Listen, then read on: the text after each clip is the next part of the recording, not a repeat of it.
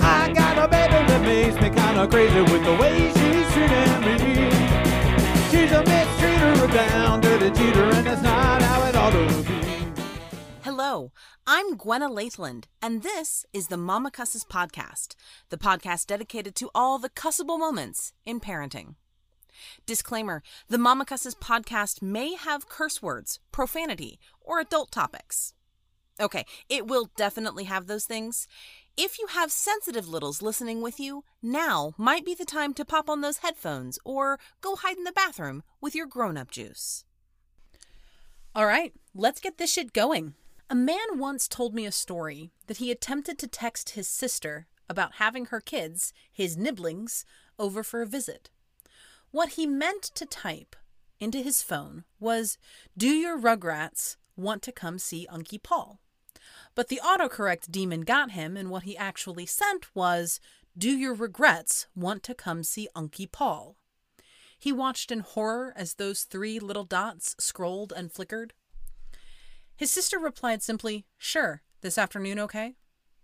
She must have read the text, and either she recognized the autocorrect, or else there was a tiny part of her that acknowledged the title regret might be a teeny tiny bit correct for her offspring.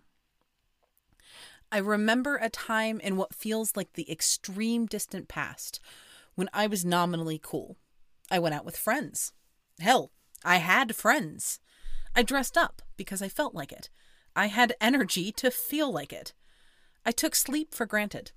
I still didn't get any, but that was rather by choice. I had too much living to do. And then I had kids. Well, a kid, but that was more than enough to ruin most things I had going for me. Let's pause for a moment before we continue and add the standard boilerplate language. I love my kids. All of them. They are hard. They frustrate me endlessly. They are tiring, and they are greedy little bastards. But I will die for them. And for dumb reasons, should the need arise. Don't think that for one second, just because I complain about them, I won't scoop your eyeballs out with a spoon and feed them to you should you threaten them. It is the way of motherhood. Here's the thing about having kids. Before they are born or procured, there is this euphoria that overrides a parent-to-be's brain. You are swamped with all these hopes and dreams of baby snuggles. You watch endless baby giggle videos and sleepy babies dozing sweetly on YouTube. This idyllic version of parenting settles your nerves. This is true whether you waited through 9 months of pregnancy or waited through 9 miles of paperwork to adopt. It's all the waiting that does us in. And then we are responsible for a tiny human. It's our problem and joy. And the fuckers still refuse to provide a decent instruction manual when they send them home with us. We discover that for every baby snuggle we are granted, we get 16 tiny fits of baby rage. Sure, it's cute as God's pinky when she dozes off, but you know damn well she is just going to wake up in 45 minutes to consume half an ounce of baby food and spit up 3 ounces. Yeah, that's not how math works, I know, but it's how baby stomachs work. I swear. It's harder than expected. It always is. Newborns are needy potatoes. Kinda cute and everyone loves them, but there really isn't much you can do with them. They employ torture methods to get their way. Sleep deprivation, emotional abuse. And when it comes right down to it, babies are incredibly boring for the first 6 months or so. It's why parents get over-the-top giddy and insist on showing you 73 pictures of their kid making the same blank expression because this is her happy and oh, look how mad and sleepy girl and so frustrated. We have to find tiny moments of glee because this shit is fucking hard. We cling to anything that might make it feel like that euphoria we expected. For many parents, once their kid comes home, they realize there is a lot more bullshit and actual shit involved in raising tiny humans. Deep in the thick of the fourth trimester, the first year, the toddler times, it can hit you. You miss your old life. You miss who you used to be and what you used to do. and inevitably a single question creeps into your head and settles into a hole dug out by guilt. Why did I even want kids? Or worse, I regret having kids. And it hits like a punch to the gut. Aren't you supposed to love everything about this tiny human you worked so hard for? Yeah, you do. But when you hear folks say kids will change your life, most non-childed humans don't understand what that really entails. Kids change everything. Literally, fucking everything. You stop being you and become your kid's mom. Your house gets rearranged. Gates and plug covers and breakable decor tucked away in the attic. Your home doesn't look like yours anymore. It looks like a goddamn daycare. Your schedule gets changed and now revolves around feedings and nap times. No, Shannon, I can't go grab a coffee with you. 10 a.m. is smack in the middle of nap time, and I will murder a person before I screw with that. Your wardrobe has changed. Your diet has changed. Your social life, free time, sleep. It all feels like it is beyond your control. You are simply an underpaid servant to your child's whims, needs, and demands. If you are a birth giver, you also have hormones working against you. It feels like this is never going to change. Welcome to the period of grieving your old life, your old self. In a moment in your life, everyone describes as a joyous blessing, the moment I understood true happiness. No one ever mentions that sometimes you've got to grieve what was lost and the various what-if paths suddenly stricken from your life's journey. When my twins were born in 2018, I was beyond overjoyed. My husband and I had tried for 4 years and finally got not just a baby, but two, all at once. I spent those first 2 weeks they were home deliriously happy. Babies that little sleep like 20 hours a day, so new parents get this false sense of security that, while tired, it might not be so bad having a baby or two. I definitely fell victim to that. But as they got older and insisted on being awake more, screaming more often than not, that regret, those dreaded questions, crept into my head. Why did I want this? Why did I stress myself over pee sticks and periods for 4 fucking years for this? This sucks. I'm tired, and this is never going to end. It's always going to be this shitty, and I don't want it. I had to quit my job, and there was still a hole in the budget we weren't sure how to fill. Everything was ruined, and I don't know how to fix it.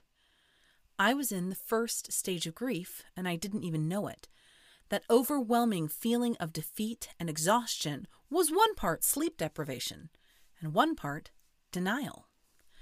At my first post-C-section checkup, my OB armed me with one magical phrase. Everything is different now, but you'll find your new normal soon enough. My new normal. It sounded stupid at the time, but I took that idea home. To find my new normal, though, I first had to accept that my old normal was gone forever. And to accept that, I had to let myself grieve. Gone were the days of just popping out to the shop for a treat. I couldn't just run down to anything without first loading 2 other humans and their associated gear. I let myself be angry about this. This was the second stage of grief. Kids complicate even the simplest actions, especially when they're little. It's frustrating, and it's okay to feel frustrated. Let yourself be angry about it. When you give yourself permission to feel that anger, it's actually pretty easy to let it go. Just be sure you're not being angry at the kids. If you feel like you are angry at them for just being kids, reach out. There might be somebody who you can talk with who can talk you down off that ledge. Technically, the third stage of grief is bargaining. But when you toss in a heaping helping of mom guilt in the mix, for a mom mourning the loss of her old life and her old self, the third stage looks more like empty promises for the future. When this fucker sleeps through the night, I'll start doing yoga in the mornings again. I miss that. Once I can get them to make it through a meal with more of it in their bellies than the floor, I'll start really buckling down on the meal planning and prep again. Eating on the fly is getting old. Once they're in school, once they can read, once they can drive. We make these imaginary deadlines for ourselves based on the growth and development of our children. For me, this was the hardest stage of my mom grief to get over. And this is normally the part where the podcast host has some magical fix-all on how to jump this hurdle. Yeah, I don't. All I could do was really lean into my OB's advice. Find your new normal. And with kids, any semblance of normal never lasts long. Once you wrap your head around that, the constant adjustment of goals, needs, wants, desires, both yours and your children's, it just gets easier. At least that's how it worked for me. I got better at being a mom the longer I was a mom. It sounds like it's never going to end, but you really do find yourself adjusting and taking things in stride the more often life is like, haha, bitch, try this. The fourth stage of grief is depression. And man, is this one a bitch. You take all the struggles and woes of the previous three stages, mix them all together, and poof, you end up with a salty, bitter concoction that drains you of motivation and focus. This is where the finding yourself, again, part comes in. You're a new person with a tiny human who, whether it is a parent or not, thinks you are the center of the universe. You provide food, love, warmth, comfort, and more food. They need you as much as they want you. But being all that for your spawn, you lose yourself. You used to be cool and do cool things. Now you are a bipedal cow or formula barista. You are a stuff toter and a fry holder. Your college degree or career aspirations are laughing at you from afar. This one I do have an answer to, but you aren't going to like it. Your instinct is going to be to argue with me. Ready? The answer to handling this stage of grieving your old life is self-care. I'll wait while you prepare the standard arguments. I've heard them all. And they are all valid. You don't have a support network. There isn't enough time in the day. If you waste energy on self-care, you don't have enough to just exist and keep the fucking children alive. I know. I get it. I do. But I want you to start with one tiny thing. Maybe it's as big as putting on makeup, or as small as just changing your socks. One thing you feel you can incorporate into your day every single day for 1 week, 7 days. Make it realistic and make it ritualistic. When my littles were very, very little, I made a ritual of getting dressed. Even if that looked like swapping one version of spit-up stained pajamas for another slightly less spit-up stained version of pajamas, I made the conscious decision to change clothes. It marked a new day, even if I hadn't technically been to sleep yet. After you've gone a week doing your thing, add one more tiny thing. Maybe it is just a sip of coffee before you go get your caterwauling demon ninja up from bed. Maybe it's putting on a spritz of body spray. Maybe it's a pretty lacy makes you feel like a sexy bitch bra under that ratty t-shirt. But do it with purpose. Do it for you and no one else. For each action you take that proves to yourself that you can care about you, you hammer back that fourth stage of mom grief. You remind yourself that you are still you, and your new normal begins to emerge. The fifth stage of grief is acceptance. And for me, it happened very suddenly. My twins were born in August of 2018. And most of those first months are blurry hazes, tainted with anger, depression, exhaustion, and confusion. Were it not for idyllic pictures in my camera roll, I'd have almost no positive feelings. Those were washed away and overshadowed by the grieving process from my old life. But then came April 2019. I honestly don't know what happened, but I looked up and suddenly everything felt normal. I don't know if I just finished wading through the grief muck, but I'd found that new normal and I hadn't even noticed it. My routines were in a constant ebb and flow, but the rhythm was predictable at least. I could forecast more than the next 20 minutes of my life. My self-care had grown to include makeup for fun, outings with the kids. And the regret of what I used to be and what I'd lost had waned to just a memory of a different time. I was a new person, and I was kind of digging her. Now, will your timeline be mine? No, not likely. I can't say if my grief period for my old life was long or short, because that intimates that there is a correct period for grief. Since there isn't, 8 months was just right for me.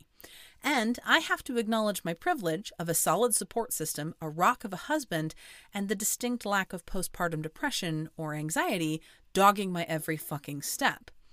Your situation's going to be different. Your grieving period is going to be different. There may be or may have been a time when you regretted having kids. Please know you aren't alone. That doesn't make you a bad mom.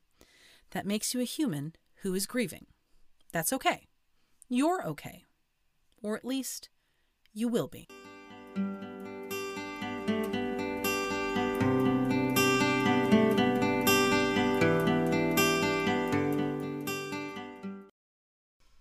The Mama Cusses podcast is brought to you in part by JoyWorks. JoyWorks is a socially conscious lifestyle brand with the mission to help people choose joy and to lead a life of joy through content, products, and charitable giving. JoyWorks strives to inspire compassion, human rights, education, and environmental and animal stewardship.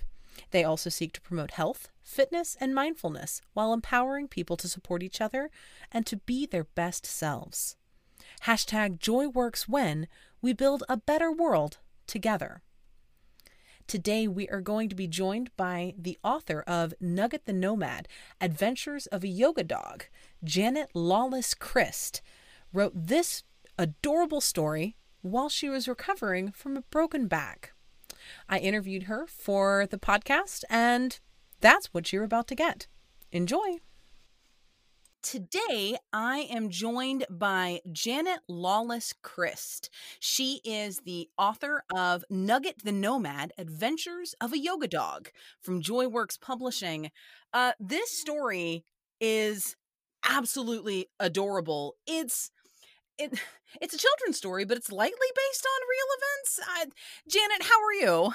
I'm good. Thank you. Thanks so much for inviting me to be on the podcast. Yeah, thanks for agreeing to come on. So when I say it's lightly based on a true story, it's based on your true story, not your dog's, right? It's based on our true story. Oh, I mean, okay. It's legit. So the Nugget is actually a nickname, one of the many nicknames for one of my dogs whose name is Diego. And what happened is I had 3 rescue dogs. I now have 2 because one actually got rehomed with a Navy SEAL, which will be an upcoming book because he was such a good Navy SEAL kind of dog, Malinois. Anyway, a couple Christmases ago, jeepers, I guess it's maybe 3 now, I was downstairs early one morning with the 3 dogs. They were fine. Everything was just lovely. And all of a sudden, the biggest rescue dog got in a fight with Diego, who we call Nugget in the book. And foolish person that I am, I had socks on because it was cold here in Christmas on California. And all the Northerners are like, talk more. What? So how cold was it? Right. So I had socks on and I was trying to pull one of the dogs away. And I slipped and flipped over kind of like a dead bug and came down, slamming down on a stone floor and broke my back in 2 places. So that was a start of a morning. And now, interestingly enough, my husband, who is hilarious in real life, as I was in the emergency room and they said, she's broken her back in 2 places. It happened on December 29th. He looked at me and he said, so does that mean we don't go to the New Year's Eve party? I'm like, wow, let's put our priorities in order here. My husband would have been like, so we can schedule the surgery for tomorrow so we keep our deductible this year, right? Right. Oh, yeah, that opened up a whole can of worms. Yay, American insurance system. Yeah. Luckily, I was on serious opioids because I wasn't understanding what it was. But anyway, so I did break my back. They did say that there was a high probability I'll never walk again. And in doing so, I was in the hospital and in a rehab hospital for a long period of time, as you can imagine. Mm-hmm. And little Diego, Nugget, really did have to go to other people's houses because it was too much for everyone else to handle without me being able to wrangle the dogs. And now, knowing that there had been a kerfuffle had broken out, and it was scary. Mm-hmm. So when I recovered, and yes, I did learn to walk again, and I'm back at yoga and running and jumping rope and doing everything. But that was, to kind of defy those doctors who told me they knew better about my body. The number of recovery stories that started with, and the doctor said, and I was bitch bet. Mm-hmm, mm-hmm. Yeah, I was like, no, see, that's not even reality. That's not possible. And my daughter is a doctor, and my father was a doctor when he was alive. And they both are like, just question what they are telling you. Don't just take it. And there's a life lesson right there. Don't listen to them when they say you might not walk again. Say, right, like I'm going to be in a wheelchair, right? No. Mm-mm. Yeah. So long story short, when I had recovered, it was still hard for me because my husband, we had a second home. My husband was traveling for his business at our other place up north. And my kids were traveling, and my kids who lived with me, my adult kids, because they always seem to come home. But that's another podcast.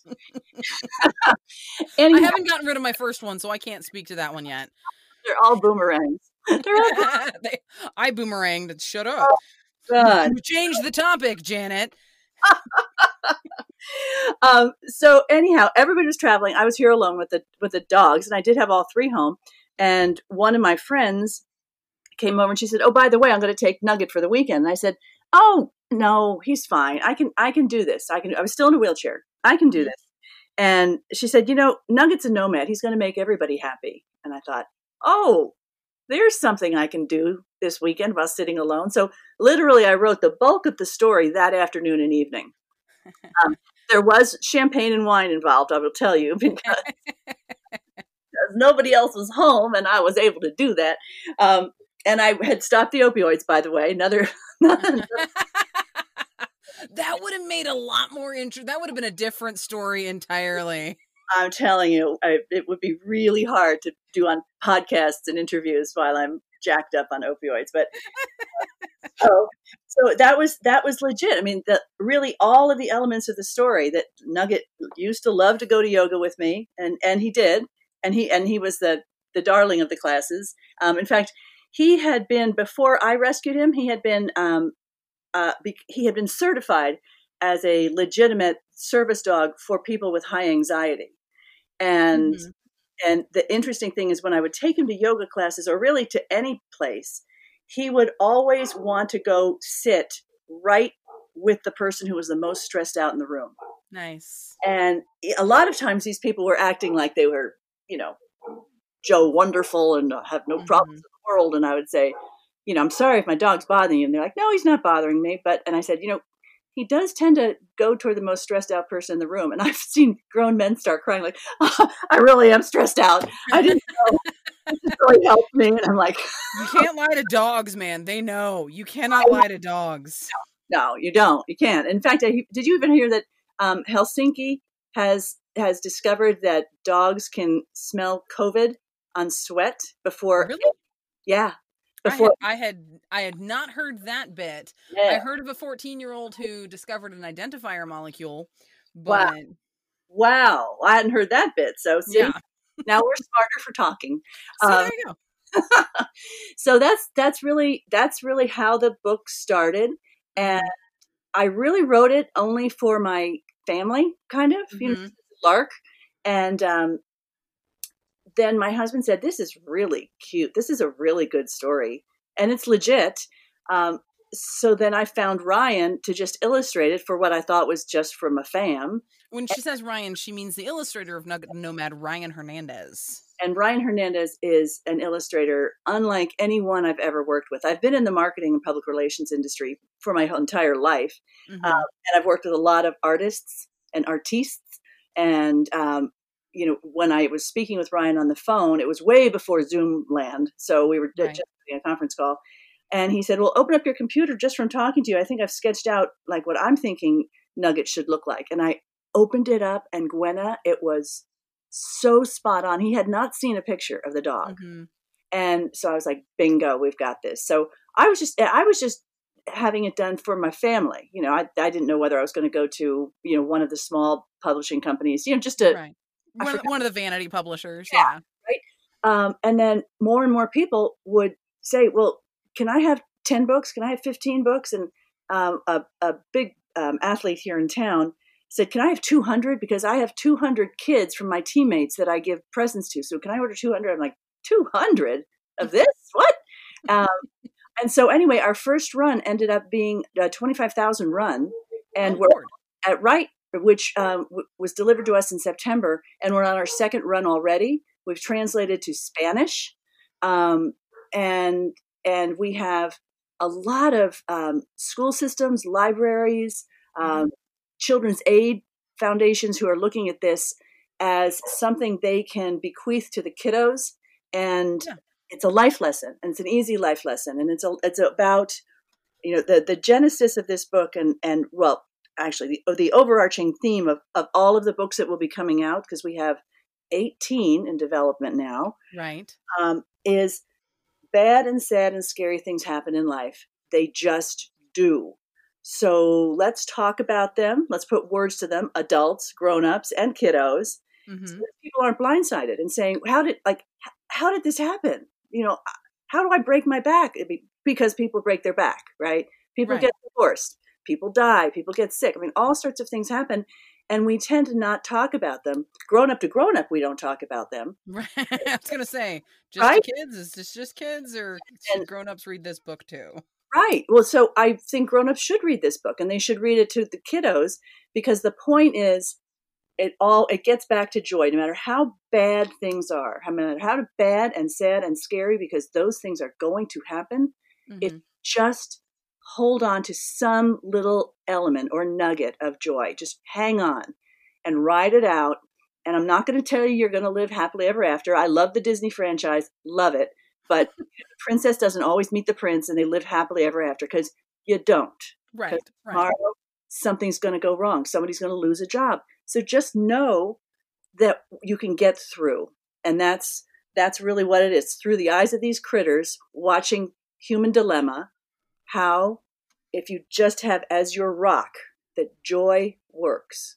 It's really that easy. It's not easy to live through, but it's a concept that you can just really hold on. Tell me about JoyWorks itself. Now, JoyWorks, you started it. A portion of the proceeds of the sale of Nugget the Nomad is going to Thrive Animal Rescue. That's correct. So a portion of the proceeds of all of our work through JoyWorks will go to different charities, right? Depending on the theme. And we have a second book that we'll be publishing in a couple of weeks. Well, that will come out of press in a couple of weeks, called Busy the Bee. And she will be, and that's another true story. The proceeds from that will go to Guitars in the Classroom, which is a wonderful charity, which gives guitars or ukuleles to underserved kids so that they can actually learn something called art and music. Apparently, that's not important in life to a lot of politicos. Yeah. No, it's still important. It's just underfunded. So they don't think it's important. Anyway, that's for another day, Gwenna. But we have an upcoming book called Birth of the Earthworm, and the proceeds from that will go to the Homeless Garden Project. And it's really about the fact that, yes, I started JoyWorks, and I started it to be what we call a socially conscious lifestyle brand. Mm-hmm. But really, it wasn't like, oh, what's our next money-making endeavor? Let's do that, because that sounds pretty shallow to me at this point in life. But to be able to do something that really benefits people people and critters in a tangible way, without just writing a check. I mean, it's like to be able to write a check. Now, don't get me wrong. And everybody who has money, please give to all of these wonderful, deserving sources. We are going to be giving away a copy of Nugget the Nomad in time for the holiday season. So JoyWorks has provided me with a promotional copy, and they provided me with a second copy that I'm going to be giving away over on Instagram. That's cool. So from this podcast, head over to Instagram, like, follow, comment, and share the post to be entered to win. If you mention that you heard Janet and I chat on the Mama Cusses podcast, you'll be entered twice. So you'll double your chances of winning. Nice. Winners will be announced on Tuesday, November 24th on the Mama Cusses Instagram. Very cool. Thank you for doing that. Appreciate it. Yeah, no, thank you for the free books. One of the things I always tell moms when it comes on the holidays is to spare yourself the exceeding expectation issue. Is you get your kid 4 gifts from mom, dad, guardians, however you refer to yourselves in your children's lives. Right. It's something you want, something you need, something to wear, and something to read. Oh. So this is a perfect something to read. I have had a wonderful time speaking with you. I'll have more information on mamacusses.com about Janet Lawless Crist, Nugget the Nomad, and JoyWorks. So go visit mamacusses.com for more information. Again, visit our Instagram for a chance to win your own copy. And that's it for us. Stay fierce, bitches. Thanks, Gwenna. Thanks. All right, that's it for us. As always, we want to thank our sponsors for their continued support of the Mama Cusses podcast. A huge shout out to the Fox sisters for the use of their song Stuck on You. We also need to make a special shout out to Scott Holmes for the use of his song Green Fields as the bridge music. I find almost all of my music on freemusicarchives.org if you're interested in finding your own tracks for your own projects. Today's small business shout out goes to nerdymamas.com. Nerdy Mamas is a fandom themed clothing and cloth diapering brand. Using unique, nerdy, and geeky fan art, they create designs for adult and children's clothing, as well as an exclusive line of cloth diapers and reusable baby products. Head to nerdymamas.com to see for yourself. If you enjoyed this podcast, be sure you leave a rating on Apple Podcasts. That helps the podcast grow. If you've got an idea for an episode or would like to be featured as a guest, please email me at mamacusses@gmail.com. All right, I promise now that's really all I've got. I'm going to get out of here. Love you. Bye. Mwah.